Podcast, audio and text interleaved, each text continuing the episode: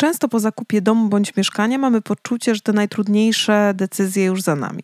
Niestety w toku późniejszych wydarzeń okazuje się, że aby stworzyć przestrzeń nie tylko piękną, ale i funkcjonalną, jest zadaniem naprawdę karkołomnym. Wymaga od nas nie tylko czasu, pieniędzy, doświadczeń, ale i wiedzy. W związku z tym tematem postanowiłam dzisiaj ugryźć rzecz niezwykle ważną, a mianowicie temat układów funkcjonalnych. Witaj, z tej strony Katarzyna Szyc, właścicielka marki Perler Design z meblami i dodatkami do wnętrz, które są z pogranicza sztuki i designu i które tworzone są przez naszych polskich artystów. Jednocześnie jestem autorką bloga perlerdesign.pl, na którym znajdziesz wiele porad, rankingów e, właśnie na temat urządzania wnętrz, designu i sztuki. Do mojej dzisiejszej rozmowy na temat układów funkcjonalnych zaprosiłam Anię Kukdutkę, którą być może znacie z programu Budując Marzenia emitowanego w TVN Style, ale który można obejrzeć również w playerze. Ania była tam architektem prowadzącym, który tworzył koncepcję przestrzeni dla Anny Dereszowskiej i naprawdę odsyłam do tego projektu i do tego programu, ponieważ te wnętrza są niesamowite ciepłe, przytulne, piękne, wyjątkowe, naprawdę na światowym poziomie. Ania na co dzień jest właścicielką pracowni projektowej Anshal i zajmuje się tam projektowaniem wnętrz, ale również takich zindywidualizowanych mebli i dodatków. Po prostu Ania współpracuje z różnymi twórcami, artystami, rzemieślnikami i z nimi współtworzy właśnie różnego rodzaju elementy do wnętrz właścicieli.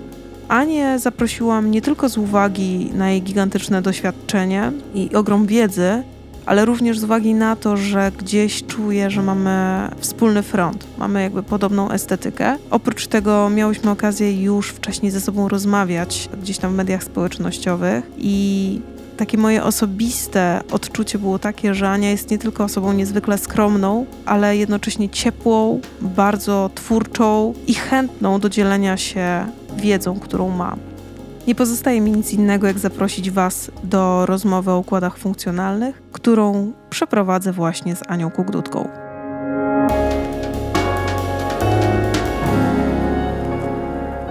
Cześć Aniu.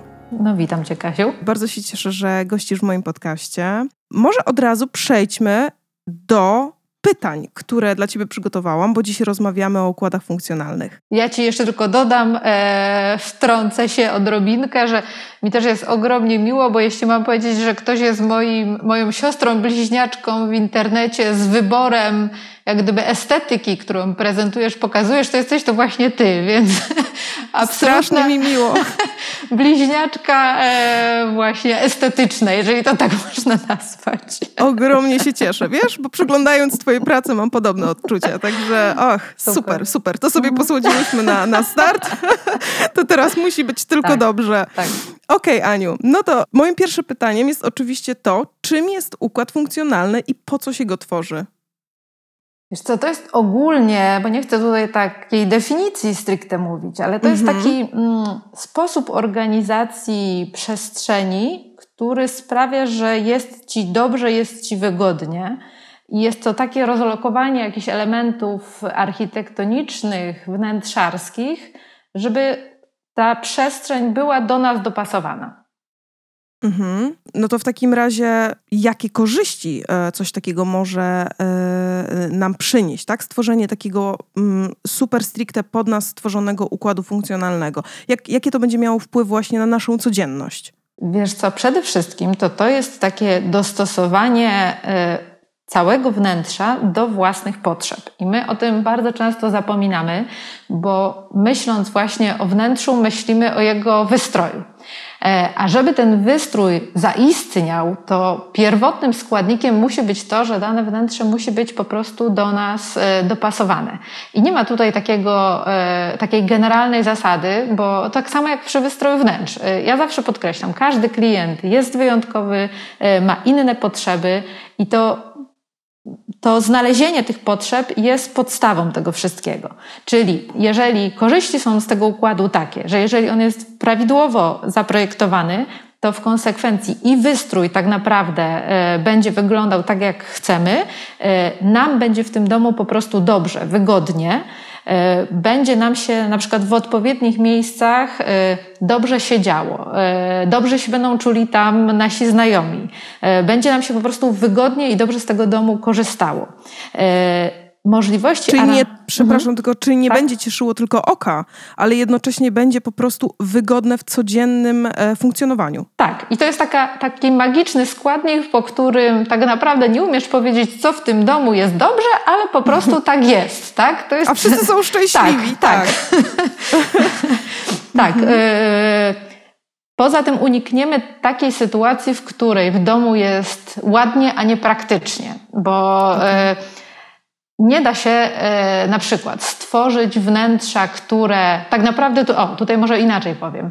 E, układ funkcjonalny jest stricte tak naprawdę powiązany ze stylem, w jakim chcemy mieszkać. Bo jeżeli wybierzemy sobie na przykład minimalizm absolutny, to proszę mi wierzyć, że wrzucenie tam jakiegokolwiek kocyka nie tak jak trzeba, albo rozrzucenie par butów, minimalizm po prostu zniszczy. Więc e, konsekwencją tego stylu jest to, że my się musimy na ten minimalizm przygotować, bo nawet jeżeli tych rzeczy mamy niedużo, to musimy je gdzieś przechowywać, musimy mieć na to odpowiednie miejsce. Jeżeli na przykład jesteśmy kolekcjonerami, to żeby w tym domu nie było nieustannego bałaganu, e, żeby jak gdyby ten styl nasz, który chcemy mieć we wnętrzu, nie był zakłócony miliardem rzeczy wokół, to musimy je mieć gdzie przechowywać. E, o tym się bardzo mhm. często zapomina, bo jeszcze w, nie wiem, w starych budynkach, w starych kamienicach były moim zdaniem i pomieszczenia typu spiżarnie, i pomieszczenia e, gospodarcze, nawet takie tak zwane kredensy, gdzie e, przechowywało się bardzo dużo rzeczy od miejsce było osobno na talerze, miejsce na pościel. Jak gdyby można było dane pomieszczenie, dany pokój traktować tylko pod względem tego jej jednej, jedynej funkcji, jaką on ma, a nie tak. musiał być tym przechowywaniem i gromadzeniem miejsc, rzeczy, ukrywaniem ich. Także Dawno to, i to nieprawda. Jest, tak, tak. Także tak. E, to, jest, to jest niezwykle ważne. E, no i właściwie to, to są takie główne korzyści. Ten taki powiedzmy magiczny składnik, że w domu jest po prostu dobrze. Tak? Pod, Jasne, pod wieloma czyli, względami. Czyli ten układ funkcjonalny nasz to nie tylko wybór mebli, tak, ich rozmiaru mhm. i tak dalej, ale także rozkład ścian, prawda, jakichś tak. takich ciągów. No i powiedz mi, od czego ty w ogóle zaczynasz projektowanie takiego układu funkcjonalnego, bo podejrzewam, że nie od rozlokowania już tych docelowych mebli. E, zdecydowanie nie. Tu, tak jak podkreśliłam, ja staram się tak indywidualnie podchodzić do klienta. Co prawda, e, mamy taki gotowy formularz, on jest bardzo, e, bardzo długi, to jest z taką listą pytań. Nie o styl absolutnie klienta, bo to jest osobna, osobna działka, natomiast o jego potrzeby, o jego sposób życia. To jest w ogóle niesamowite, powiem Ci, w tym zawodzie że tak naprawdę my na, przy pierwszym, drugim spotkaniu musimy tak bardzo dużo rzeczy i to takich osobistych wiedzieć o kliencie, że często, nie wiem, znajomi, którzy znają się przez, przez wiele lat, zapewne wiedzą mniej niż ja po takim pierwszym spotkaniu. I tutaj, jeżeli nie mają, nie mają Państwo kontaktu z architektem, to to jest taka szczera rozmowa e, ze sobą i od tego, od tego chyba trzeba zacząć, bo chodzi o to, w jaki, sposób, w jaki sposób my planujemy żyć. Jeżeli tak uczciwie podchodząc do siebie, jeżeli jestem bałaganiarzem, potrzebuję co innego. Jeżeli jestem minimalistą, potrzebuję co innego. Jakie są potrzeby yy, mojej rodziny, tak? Czy, czy na przykład Mm, korzystam z kuchni w sposób taki, że naprawdę robię tam jajecznicę, kawę i herbatę, bo tak naprawdę żyję e, na mieście, tak? I tam, e, tam spożywam posiłki, czy też kuchnia jest sercem domu, musi być duża, rodzina i przyjaciele kochają siedzieć przy stole i ta przestrzeń czasami kosztem innych pomieszczeń musi być powiększona. Czy właśnie, czy właśnie kocham porządek, kocha, jestem bałaganiarzem, czyli żeby człowiekowi jak gdyby ułatwić to dbanie o tą naszą przestrzeń, to musi on mieć na to przygotowane miejsce. I proszę mi wierzyć, że nawet osoba, która ten porządek lubi, a nie ma przygotowanych miejsc do przechowywania, to po, po prostu te codzienne porządki będą dla niej niezwykle męczące. E, natomiast dobrze przygotowana przestrzeń pod te wszystkie nasze dodatkowe funkcje, no to jest po prostu dobrze zaprojektowana i taka dopasowana do, do, naszych, do naszych potrzeb. Więc warto sobie po prostu na te wszystkie pytania, i to nie tylko nasze, ale i tych osób, które będą tam mieszkały. Jeżeli to jest też mieszkanie, wyobraź sobie, które będzie wynajmowane, to ono ma całkowicie inne potrzeby tak naprawdę niż mieszkanie, w którym mieszka cała rodzina. Więc tak po kolei. Mm, dokładnie określenie, jakie jest przeznaczenie danego wnętrza, dokładna taka analiza własnych potrzeb, yy, własnych jak gdyby oczekiwań odnośnie danej przestrzeni, też określenie stylu, bo tak jak mówię, yy, ten styl jest jak gdyby, może wyjść z tego, co mamy w tym układzie funkcjonalnym. Czyli jeżeli na przykład yy, mamy styl typu, nie wiem, francuskie kamienice, które z taką nonszalancją o, lekką... dla mnie. Tak. z taką mhm. nonszalancją możemy do tego podejść i na przykład sterta książek gdzieś w rogu wygląda wręcz niesamowicie z jakąś rzeźbą, to... Y możemy tutaj troszeczkę sobie pozwolić na taką dowolność, ale tak jak mówię, jeżeli mamy e, styl z kolei minimalistyczny, to nie możemy sobie pozwolić na to, żeby te rzeczy wszędzie tak. leżały.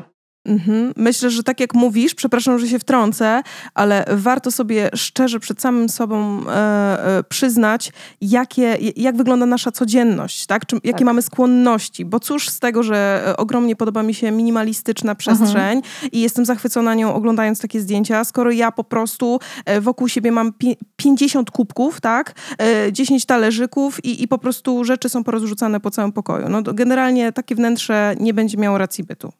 Dokładnie tak jest i o tym warto też e, ogólnie pamiętać, na jakiś styl się decydując, że naprawdę nie każdy styl pasuje do naszej osobowości, e, a na początku musimy to sobie, to sobie wszystko szczerze wyjaśnić, tak, żeby tym, o tym układzie funkcjonalnym zacząć. Więc taka szczerość samego ze sobą jest niezwykle ważna. To spisanie tych naszych potrzeb, to jakim jestem człowiekiem, jak żyję, jaki styl planuję, to jest y, ogromnie ważne. I to jest nawet taka rozmowa ogólnie rodzinna, tak? Bo być może każdy z nas mówi, że te, y, dajmy na to y, dzieci mówią, tak? Że mamo, nie sprzątam pokoju, bo ja nie mam tak naprawdę wygodnego miejsca, mam gdzieś szafkę, gdzie głęboko, daleko wrzucam te rzeczy i jest mi po prostu niewygodnie, więc to jest, to jest dokładnie związane też z naszymi nawykami, bo nawyk jest łatwo wprowadzić wtedy, kiedy on jest łatwy do realizacji. Jeżeli Oczywiście. jest nam trudno, to nie będziemy po prostu tego robić. Więc o tym wszystkim trzeba, o tych wszystkich niuansach e, trzeba pamiętać na samym początku i o tej takiej szczerości ze sobą, bo to jest absolutnie podstawa tego wszystkiego, planowania jakiegokolwiek domu. Okej. Okay. Tak. Czyli ta pierwsza, pierwsza to taka szczera rozmowa. Druga rzecz to, e, jeżeli mm, nie, nie współpracujemy z architektem, to e, potrzebujemy rzutu i to w określonej skali. E, I wtedy możemy jak gdyby tworząc sobie, to jest nawet fajna całkiem zabawa, możemy sobie powycinać różnego rodzaju e, sofy, kanapy, e, moduły kuchni, po prostu trochę tego naustawiać, trochę e, włożyć to wszystko, bo tutaj jest taka mm, pułapka, którą możemy bardzo często spotkać przy układach funkcjonalnych zaproponowanych bardzo często przez deweloperów. Tam jest niestety sytuacja bardzo często powtarzająca się, że meble w danym wnętrzu rysowane są w dużo, dużo mniejszej skali.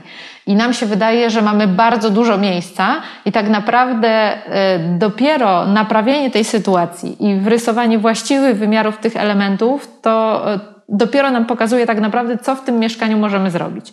Więc tak. teraz powiedzmy, jeżeli mamy ten rzut w skali y, wydrukowany i wytniemy sobie te elementy, to teraz podążając za tym naszym spisem tych naszych potrzeb, postarajmy się sobie te przestrzenie zorganizować. Mhm. Czyli ustawiamy sobie mniej więcej przestrzenie, e, gdzie możemy coś przechowywać, sprawdzamy, czy to wszystko nam się mieści, i dopiero wtedy yy, tak naprawdę możemy przejść do tych takich pomieszczeń. Yy, powiedzmy reprezentacyjnych do tego kolejnego etapu, czyli ustawiania już sobie konkretnych mebli w tym, w tym wnętrzu. Może się okazać, że da, na rzucie już wiemy, To jest też dobra uwaga na przykład przed kupieniem mieszkania, że jeżeli już mam jakiś rzut dostępny i sobie sprawdzimy te nasze, nasze elementy, może się okazać, że to prawda mieszkanie jest fajne, jest atrakcyjne, ale ono nie spełni tych naszych funkcji. Wtedy ta decyzja o wyborze mieszkania też będzie bardziej świadoma, czy ja z czegoś sobie zrezygnuję, tak. czy też no po prostu to nie jest mieszkanie dla mnie. Więc ten układ funkcjonalny to jest właśnie nie tylko korzystny e, w momencie projektowania mieszkania, ale już jego samego wyboru. Mhm. E, I jeżeli my sobie te, ja zawsze zaczynam od tych technicznych pomieszczeń, pytam klientów bardzo często e, właśnie, jaki styl życia prowadzą, co potrzebują przechowywać i to te przestrzenie sobie w jakiś sposób zajmuję. Wiadomo, że każdemu z nas chodzi o to, żeby to mieszkanie było ładne i potem jeżeli ono, jeżeli na przykład jakieś elementy tego, tych wnętrz reprezentacyjnych nam się nie mieszczą, to ja łatwo jestem w stanie zapytać klienta, czy na przykład z tego przechowywania możemy zrezygnować, tak? No i klient też tą bardziej świadomie decyzję e, podejmuje. E, bywa też tak, ja na przykład tak miałam realizując dom Ani Dereszowskiej. E, kiedy się okazało, że mamy dwie łazienki blisko siebie, Natomiast nie ma pomieszczenia do przechowywania. E, I ponieważ ten jej dom bywa wynajmowany od czasu do czasu, no to bardzo korzystnym rozwiązaniem było zlikwidowanie tej jednej łazienki, zrobienie tam po prostu takiego magazynku, który można zamknąć. E, to jest bardzo fajna funkcja, bo jeżeli my ten, tego domu nie korzystamy cały czas, mamy miejsce takie, gdzie te nasze prywatne rzeczy możemy w jednym miejscu schować, zamknąć, jak gdyby całe pomieszczenie można można przy tym wynająć albo komercyjnie, albo przyjaciołom. E, no po prostu jest to w pełni dostosowane do tego, jaką funkcję będzie dany, dany dom pełnił. No i myślę, że ta zabawa na tym rzucie to jest taki naj, najbardziej praktyczne rozwiązanie. Mhm. No i tak tutaj wychodzi właśnie ta rzecz, o której wspominałaś, czyli nasze życie rodzinne, to jak funkcjonujemy na co dzień. Gdyby się okazało, że w tym mieszkaniu, tym domu byłaby bardzo duża rodzinka, tak, mhm. kilkoro dzieci, no to faktycznie tamte dwie łazienki miałyby rację tak. bytu. Tak. E, ale mhm. z uwagi na, na ten wynajem i na to, że, że ta rodzina jest mniejsza, no to absolutnie um, jest to zbędna rzecz. Także super, że o tym wspominasz, że te funkcje e, danych pomieszczeń po prostu warto zmieniać i warto mieć to na uwadze w ogóle oglądając mieszkania bądź domy do, e, tak, przed i, I nie ma takiej złotej zasady, że na tyle i tyle metrów kwadratowych musi być tyle łazienek, tyle jakichś innych elementów. To wszystko wynika z tej naszej pierwszej szczerej rozmowy, z tej naszej funkcji i z tego planu. Także to jest najważniejszy element tego wszystkiego. Ty poniekąd zahaczyłaś e, o to, o co chcecie spytać, ale chciałabym tutaj być bardziej precyzyjnie, e, celowo uderzyć. Mhm. Powiedz mi, e, czy Twoim zdaniem stworzenie takiego układu funkcjonalnego przez totalnego laika, kogoś, kto w ogóle nie miał z tym nic wspólnego, jest dobrym pomysłem, czy jednak rekomendowałabyś konsultację z architektem w takiej sytuacji? Mm, Rekomendowałabym, jeżeli jest to możliwe, tą konsultację pod tym względem, że architektom e, jest dużo prościej to zrobić. E, poza tym, że mają bardzo dużą wiedzę na ten temat, e, to nie każdy, dla mnie to może jako pasjonatki jest świetną zabawą układanie sobie na planie mebli, ale jest to dużo, dużo pracy w tym wszystkim. Poza tym na układ funkcjonalny ma wpływ e, instalacja, jaka tam jest, bo my naprawdę w wielu miejscach nie możemy sobie dowolnie przenosić pomieszczeń typu łazienka, kuchnia, tam są piony, instalacja może być tylko przenoszona w jakimś obszarze albo wiąże się z ogromnymi kosztami. E, laik tego nie będzie wiedział.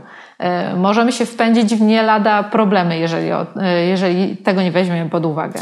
Czyli doczytywanie mhm. w internecie i, i, z książek absolutnie tutaj nie załatwi sprawy. W sensie możemy gdzieś popełnić błąd na którym się tapie. Powiem tak. E, jeżeli są to stosunkowo niewielkie e, zmiany, to jak najbardziej myślę, że osoba, która jest zainteresowana, ma na to czas, jest w stanie e, to zrobić. Cenne jest tutaj takie doświadczenie z poprzednich miejsc, gdzie się mieszkało, jeżeli mamy taką możliwość, bo już wiemy, czego, jeżeli nie czego chcemy, to czego na pewno nie chcemy, tak?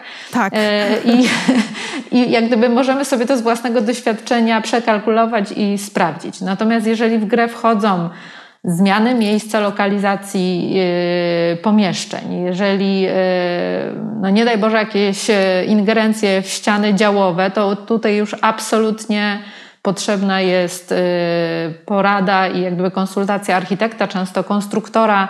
Mm, to są rzeczy, które już zdecydowanie temu profesjonaliście należy zlecić. Okej, okay, no to w takim razie jakie błędy można popełnić podczas tworzenia takiego układu funkcjonalnego? Zarówno my jako lejcy, mhm. jak i osoby o niewielkim doświadczeniu. Pierwszy błąd to jest właśnie niezrobienie tego rachunku sumienia na samym początku, bo to, co, to, co już powiedziałyśmy. E, tak. Na końcu okaże się, że e, w danym stylu nie mieści się potrzeba. Czyli my się e, po prostu my ten styl zniszczymy. Gdzieś on nie będzie finalnie mhm. wyglądał, bo nie będzie do tych potrzeb e, dopasowany.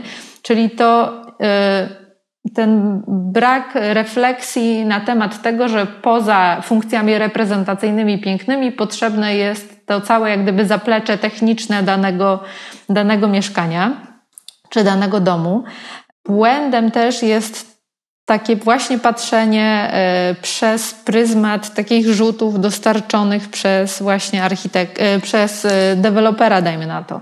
Kiedy mamy wrażenie takie, że w danym domu wszystko nam się zmieści, bo patrzymy skalą rzeczy mniejszych, tak? Patrzymy na rzut i mamy na przykład przez, architek, przez architekta w projekcie takim deweloperskim narysowane sofy, kanapy, to jest taka, to jest taka skala, którą my dobrze wiemy, bo łatwo jest nam sobie zweryfikować, że fotel zajmuje tyle i tyle miejsca, prawda? Taka mikroskala.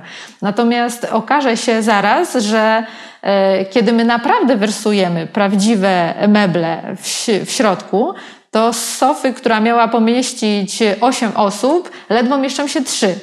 E, to się oczywiście robi specjalnie, żeby dla każdego kupującego ta przestrzeń była bardziej atrakcyjna, większa. W mhm. praktyce okazuje się, że te pomieszczenia są po prostu małe. Więc, więc tutaj y, widzę ten jakiś problem. No i na pewno problemem jest właśnie to, że my, wydaje nam się często, że w danym pomieszczeniu czy w danym mieszkaniu będziemy mogli dużo rzeczy poprzestawiać i jeżeli my nie mamy świadomości tego, że są instalacje, są różnego rodzaju przewody, są różnego rodzaju ściany, to możemy po prostu zrobić bardzo, bardzo poważne problemy i będą to naprawdę duże straty finansowe.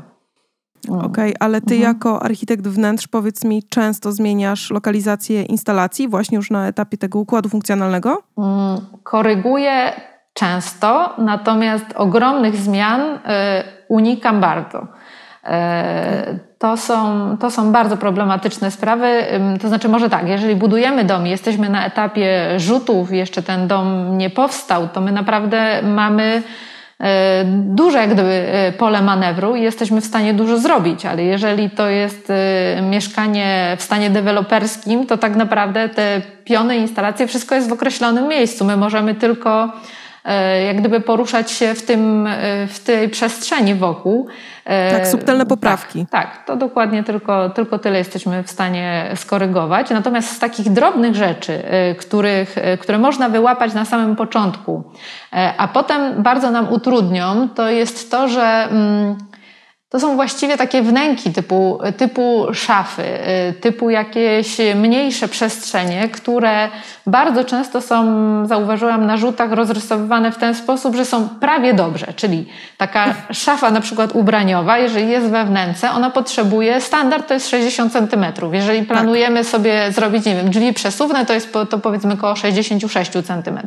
I teraz się okazuje bardzo często, że ktoś zrobił wnękę na 50 nam się wydaje, że to jest prawie dobrze, że właściwie wszystko jest ok, po czym okay. e, wszystkie ubrania w szafie mamy zawieszone z kosem albo musimy je robić wieszane przodem, bo to nie jest ok, tak? bo nam tych 10 centymetrów brakuje. I to są właśnie takie kosmetyczne rzeczy w układach funkcjonalnych, które każdy z nas może sobie sprawdzić w internecie, może do tej ergonomii jak gdyby mieszkania wrócić i te wymiary znaleźć i po prostu sobie jeszcze na etapie tych e, ścianek działowych to, e, to znaleźć, to skorygować. I to myślę, że może naprawdę złapać każdy, wyłapać każdy, chociaż oczywiście architekt wyłapie to dużo, dużo szybciej, tak. Mm, ale jest to oczywiście możliwe. Jasne. Czy jeszcze jakieś błędy e, podczas tworzenia tego układu funkcjonalnego warto wymienić? Czy to są te główne, o których myślisz? Mm, to znaczy, jeżeli mamy taką możliwość, bo to też rozważamy kilka sytuacji, yy, na przykład my w naszym życiu tak naprawdę ogólna jest taka zasada, że jeżeli chodzi o rozlokowanie pomieszczeń, to podążamy za słońcem. E, czyli nasze funkcje w domu też powinny być tak rozlokowane, że tam, gdzie jesteśmy rano, jest słońce, tam, gdzie jesteśmy w południe, e, czyli te pomieszczenia dzienne, reprezentacyjne, powinny być właśnie od strony południowej, no mhm. i e, pomieszczenia wieczorne od strony zachodniej. Mhm. Idylla. Tak. Oczywiście. tak. Oczywiście to, to jest układ idealny i nie zawsze tak się da zrobić, ale jeżeli mamy taką opcję i na przykład rozważamy kilka, kilka wariantów, no to jest to taki dosyć ważny argument i to też warto mieć na uwadze, od której okay. strony dane pomieszczenia są. No i bardzo ważne właśnie te kwestie ergonomiczne, odległości, yy, to, żeby wyłapać wszystko na tym, na tym pierwszym etapie, bo bo tak jak mówię, jeżeli ktoś się porusza tylko w skali tej nazwijmy to deweloperskiej, to dużo, dużo błędów tego typu może się pojawić y, później, dużo rozczarowań, że pięknie było na rzucie, natomiast finalnie wszystko się nie mieści. Mhm, no ale zakładamy, że kupujemy to mieszkanie deweloperskie i chcielibyśmy e, jakby kontynuować to, o czym wspominałaś, czyli wprowadzić to w życie, tak? Czyli gdzieś tam e, sypialnia powinna być ulokowana e, w innym miejscu, mhm. salon i tak dalej, tak dalej. E, no i dajmy na to, deweloper w ogóle jakby tego nie przemyślał e, i, i nie zrobił tego w ten sposób. Czy to w takim razie musi wiązać się z wyburzaniem ścian? E, czy, czy powinniśmy zupełnie przeorganizować te, te ściany i te pomieszczenia, tak aby e, spełnić te założenia, o których wspominałaś? Mm, układ funkcjonalny to jest nie zawsze burzenie ścian. Czasami można coś wydzielić e, zabudowami meblowymi, e, można sobie troszeczkę tą przestrzeń w inny sposób zorganizować. Czasami to jest tylko jakieś przejście z pokoju do pokoju, także to nie zawsze jest taka ogromna praca. E, jeżeli chodzi o takie pomieszczenia typu pokoje dziecięce, dziecięce, sypialnie, nawet salon, to też zmiana ich lokalizacji nie wpływa na instalację, więc też jest to w miarę, e, w miarę łatwe do zrobienia. E, ja trochę się mm, też kieruję taką zasadą, powiedziałabym, takiego sensorycznego projektowania. E, I to jest dla mnie też taka bardzo ważna wytyczna w układzie funkcjonalnym, e, bo warto sobie w danym mieszkaniu przyjść samemu i chwilę po prostu posiedzieć w określonych miejscach. Czyli tam, gdzie mam salon, przyjść w porze na przykład, w której, w której z tego salonu będę spędzać czas, tak? tak i po prostu zobaczyć, czy tak sensorycznie, jak gdyby, e, jest mi tutaj dobrze i wygodnie. Ja przyznam, że ja taką zmianę zrobiłam u siebie w domu, w miejscu, w którym miałam e, salon e, po prostu za plecami miałam drzwi. Wiedziałam, że to jest dom otwarty, że do domu będą przychodziły dzieci. Ja się po prostu będę źle czuła. Chciałabym sobie, nie wiem, w szlafroku usiąść przed telewizorem, a za plecami będzie biegała cała masa dzieci. Tak.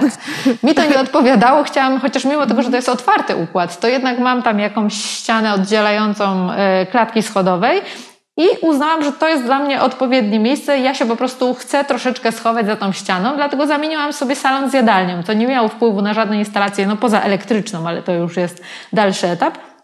Mm, natomiast właśnie to, że w danym miejscu mogłam posiedzieć, mogłam poczuć te drzwi za plecami, e, wpłynęło właśnie na tą zmianę. Więc te takie od, odczucia nasze w danym miejscu e, są ogromnie ważne. Ja mam też takich klientów, którzy po prostu nawet e, spędzili w takim domu noc i stwierdzili, że w danej sypialni im się po prostu źle śpi. Mm, takie tak. troszeczkę nienamacalne, właściwie niezdefiniowalne uczucie ale po prostu jest im tam niedobrze i w ten sposób e, sobie tą korektę Przeranżowali przestrzeń. Tak, mhm. tak. Więc okay. E, spędźmy chwilę czasu przed, poza tym rachunkiem sumienia, e, zobaczmy, co dane miejsce ma do zaoferowania, bo czasami może się okazać, że jakaś przestrzeń jest w określonej porze pięknie doświetlona i tak naprawdę tutaj chcemy tą główną część dnia prowadzić i to też można tym kluczem gdzieś się tam poruszać. Jasne. No okej, okay, no to um, powiedzmy architekt wnętrz bądź my rozplanowaliśmy sobie odpowiednio tę przestrzeń i czy teraz może się okazać, że w zaplanowanym układzie funkcjonalnym e, pojawiła się jakaś duża przeszkoda, która jakby zupełnie niweczy to, co stworzyliśmy dotychczas. Nie wiem, na przykład e, po rozburzeniu ścian czy po ściągnięciu podłóg pojawia się jakaś taka komplikacja, która uniemożliwia wdrożenie tego, co zaplanowaliśmy. Tu wracamy trochę do poprzedniego pytania. Jeżeli my planujemy robić yy, spore zmiany, to jednak radzę je robić z architektem. Yy, bo architekt jest w stanie w większości te takie problemy przewidzieć. Yy, może się okazać. W większości. W większości, tak. Yy, mhm. Właśnie one są często związane z instalacją, którą gdzieś nam tam się wydaje, że coś możemy sobie przesunąć, a nie możemy. E, bywa też tak, e, w, ja taką sytuację miałam właśnie w starej, pięknej kamienicy, gdzie może tak, u, w nowym budownictwie to jest bardzo jasno określone, które ściany są nośne, które są działowe i nie ma z tym problemu. E, w starej kamienicy okazało się, że mimo tego, że jest to ściana działowa na planie, to jednak ona ma jakąś funkcję dodatkowo wspierającą i tak naprawdę nie możemy się tutaj tak dowolnie poruszać, jakbyśmy chcieli. Mhm. E, a inwestor nie dotarł do pierwotnych planów e, i taką sobie zmianę e, gdzieś tam przewidział, która była niemożliwa. No, taki problem, jeżeli ktoś tego nie przewidzi i tego typu zacznie już ten remont, no to to są już duże koszty i duże problemy. Więc ja tutaj uparcie będę twierdzić, że duże zmiany to jednak profesjonalista. Jasne. Czyli tak jak mówisz, yy, trzeba się liczyć z tym, że jeżeli robimy to samodzielnie, to, to właśnie na takich etapach mo mogą pewne problemy się pojawić, które będą nas kosztowały zdecydowanie więcej niż zatrudnienie architekta wnętrz. Zgadza się, zgadza się. z ciekawości, jakie były największe zmiany w układzie funkcjonalnym, jakie ty zrobiłaś w swoich projektach? E, największe zmiany to były w apartamencie, który robiliśmy w Sky Towerze we Wrocławiu, dlatego że Zmieniliśmy wszystko. E, tutaj sytuacja wyglądała w ten sposób, że e, no jednak jeżeli inwestor decyduje się na um, zakup tego typu e, apartamentu, no to robi to w dużej mierze ze względu na widok. I w planie, który był oryginalnie w tym miejscu, wchodząc do apartamentu, nie widzieliśmy absolutnie nic. Była mała, wąska przestrzeń takiej klatki, jak gdyby schodowej, no nie schodowej, wejścia, takiej, takiej przestrzeni wejściowej.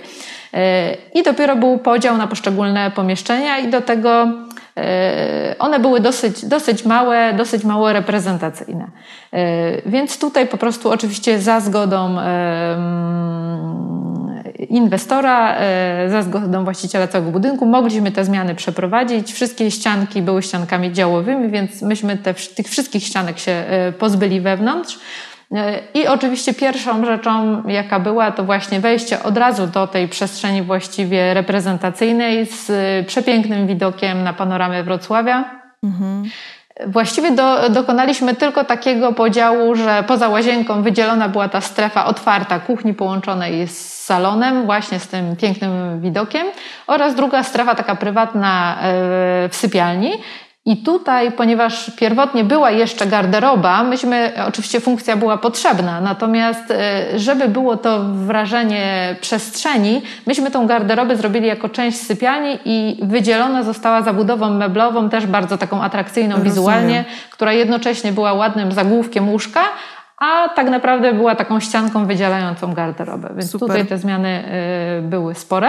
Tak jak mówię, one dotyczyły przestrzeni, które nie mają tej instalacji, y, zwłaszcza sanitarnej, y, wymagającej zmiany, czyli tutaj jak gdyby nie było pod tym względem takiego problemu. No natomiast okay. na pewno apartament się otworzył, na pewno jak gdyby te jego walory Atuty. takie. Tak, tak, tak, one zostały wykorzystane po prostu. Super. E, wspominałaś o tym, że jakby te instalacje generują najwięcej problemów. W związku z tym chciałam się ciebie podpytać, czy one są też najbardziej kosztowne właśnie przy, przy zmianach. Bo interesuje mnie, które elementy właśnie generują największe koszty przy tworzeniu układu funkcjonalnego, jakby zmiany mhm. tych elementów. Mm, to też wszystko zależy od tego, jaki to jest rodzaj budynku, ale tak, zdecydowanie zmiany, zwłaszcza w dzisiejszych czasach, te zmiany takie instalacyjne to jest duży koszt. Tutaj też, żeby taką praktyczną e, uwagę, uwagą się podzielić.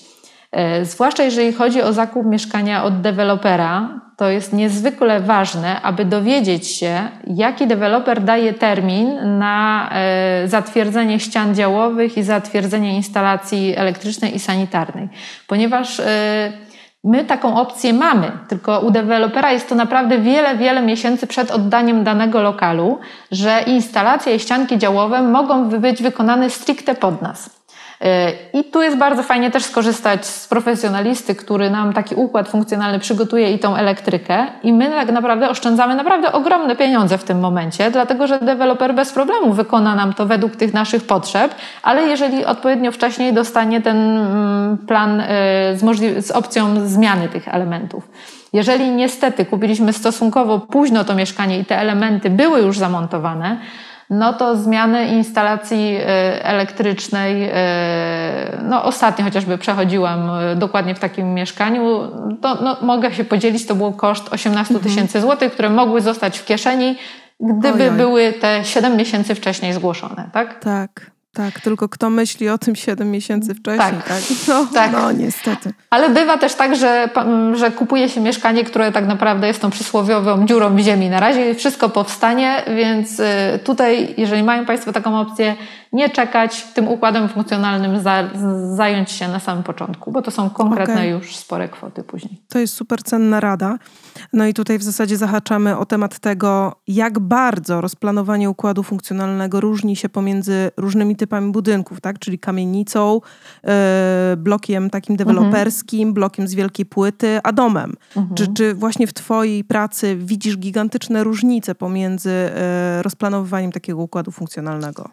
Um, tak, i tutaj będzie tak. Mm, jeżeli chodzi o dom, to bym powiedziała, że dom różni się, to jest taka sytuacja e, inna niż w pozostałych przypadkach, że dom to nie tylko to, co w środku, ale i na zewnątrz. Czyli tak. do układu funkcjonalnego e, musimy podpiąć też to, gdzie mamy tą główną część ogrodu, chociażby jak będziemy korzystać z tej przestrzeni wokół nas. I tą wtedy przestrzeń wokół włączamy do tego układu, bo też musimy sobie inaczej komunikację zaplanować z wyjściami, chociażby z tym, żebyśmy, nie wiem, mając gości w ogrodzie z tacą nie e, pełną e, jedzenia, nie prześlizgiwały nie się. przez tak. cały dom, tak. Dokładnie, żebyśmy tego slalomu tak. unikali. Mhm. Więc tutaj e, w przypadku domu to właśnie ta przestrzeń na zewnątrz to jest element nasz e, funkcjonalny, element tego układu, więc to trzeba brać pod uwagę. Jeżeli chodzi o e, mieszkania nowe, to bardzo często tutaj jasno są określone te ścianki działowe. E, myślę, że w dzisiejszych czasach często deweloperzy są mm, skłonni do tych korekt, do tych zmian. Powiedziałabym, że na odpowiednim etapie tutaj nie ma specjalnych problemów. Mhm. Czyli na, najmniejszy problem jest z deweloperskimi tak, pod myślę. kątem? E, mhm. Jeżeli chodzi o kamienice, to są duże problemy, bo trzeba pamiętać, że tutaj już tak jak ja miałam tą sytuację, w której okazało się, że ta ściana dodatkowo jeszcze podpiera tą ścianę nośną. E, poza tym te układy kamienic e, Kupuje się kamienice też ze względu na ten charakter, ten klimat. I tak, bardzo absolutnie. często ja bym radziła się do tego dopasować, bo możemy po prostu sobie ten układ taki zniszczyć. Dlatego, że te y, przepiękne mieszkania w kamienicach jeszcze z jakimiś sztukateriami, y, no to jest jak gdyby cały plus, cały walor tego, tego miejsca. I jeżeli naprawdę nie potrzebujemy specjalnie tej zmiany, to bym radziła tutaj ich dokonywać jak najmniej, bo... Raczej się tak, dostosować tak, do tak, wnętrz, tak. po prostu. I to też mhm. świadomie wtedy wybierać, kupować lokal też z taką świadomością, prawda, że jeżeli mhm. pragnę dokonywać zmian, no to może niekoniecznie właśnie w tego typu kamienicach, bo je tak. trzeba uszanować, docenić, yy, to piękno z nich wyciągnąć, a nie przerabiać. Absolutnie. Jedynie jaki problem widzę, to taki, że tam jest bardzo dużo pomieszczeń przejściowych. Tak. Jest ten układ taki amfiladowy bardzo często, czyli po prostu przechodzimy z jednego pomieszczenia do drugiego. Dokładnie. Może się to w jakiś tam właśnie sposób, właśnie, może dokładnie taki, że zrobić jakieś dodatkowe niewielkie przebicie, dodać jakieś dodatkowe drzwi, a niekoniecznie jak gdyby burzyć dane ściany. Jeżeli jest to możliwe, to właśnie takimi bardziej Zachować. tak, tak, y, bardziej kosmetycznymi zmianami, y, a nie dużymi. I został nam jeszcze blok z wielkiej płyty. E, no, tutaj też to wszystko zależy, to jest troszeczkę tak jak w przypadku też dewelopera. E, trzeba pamiętać o tym, że na niektóre zmiany potrzebne są różnego rodzaju e, zgody, mm, zwłaszcza jeżeli chodzi o ściany nośne, to tutaj absolutnie potrzebny jest konstruktor, potrzebny jest architekt. My nie możemy robić wszystkiego. Z bloku wielkiej płyty, one też często powstawały w czasach, w których mm, no, nie było dostępu do mm, idealnych materiałów budowlanych. Często e, robione to było z, z tego, co po prostu na rynku było, więc też możemy jakieś niespodzianki, yy, mogą się jakieś niespodzianki wydarzyć. Jasne, pojawić. Tak. No, jak gdyby trzeba tutaj bardziej korzystać z, właśnie też z profesjonalisty, który powie nam, czy danych zmian, dane zmiany w tym miejscu możemy przeprowadzić.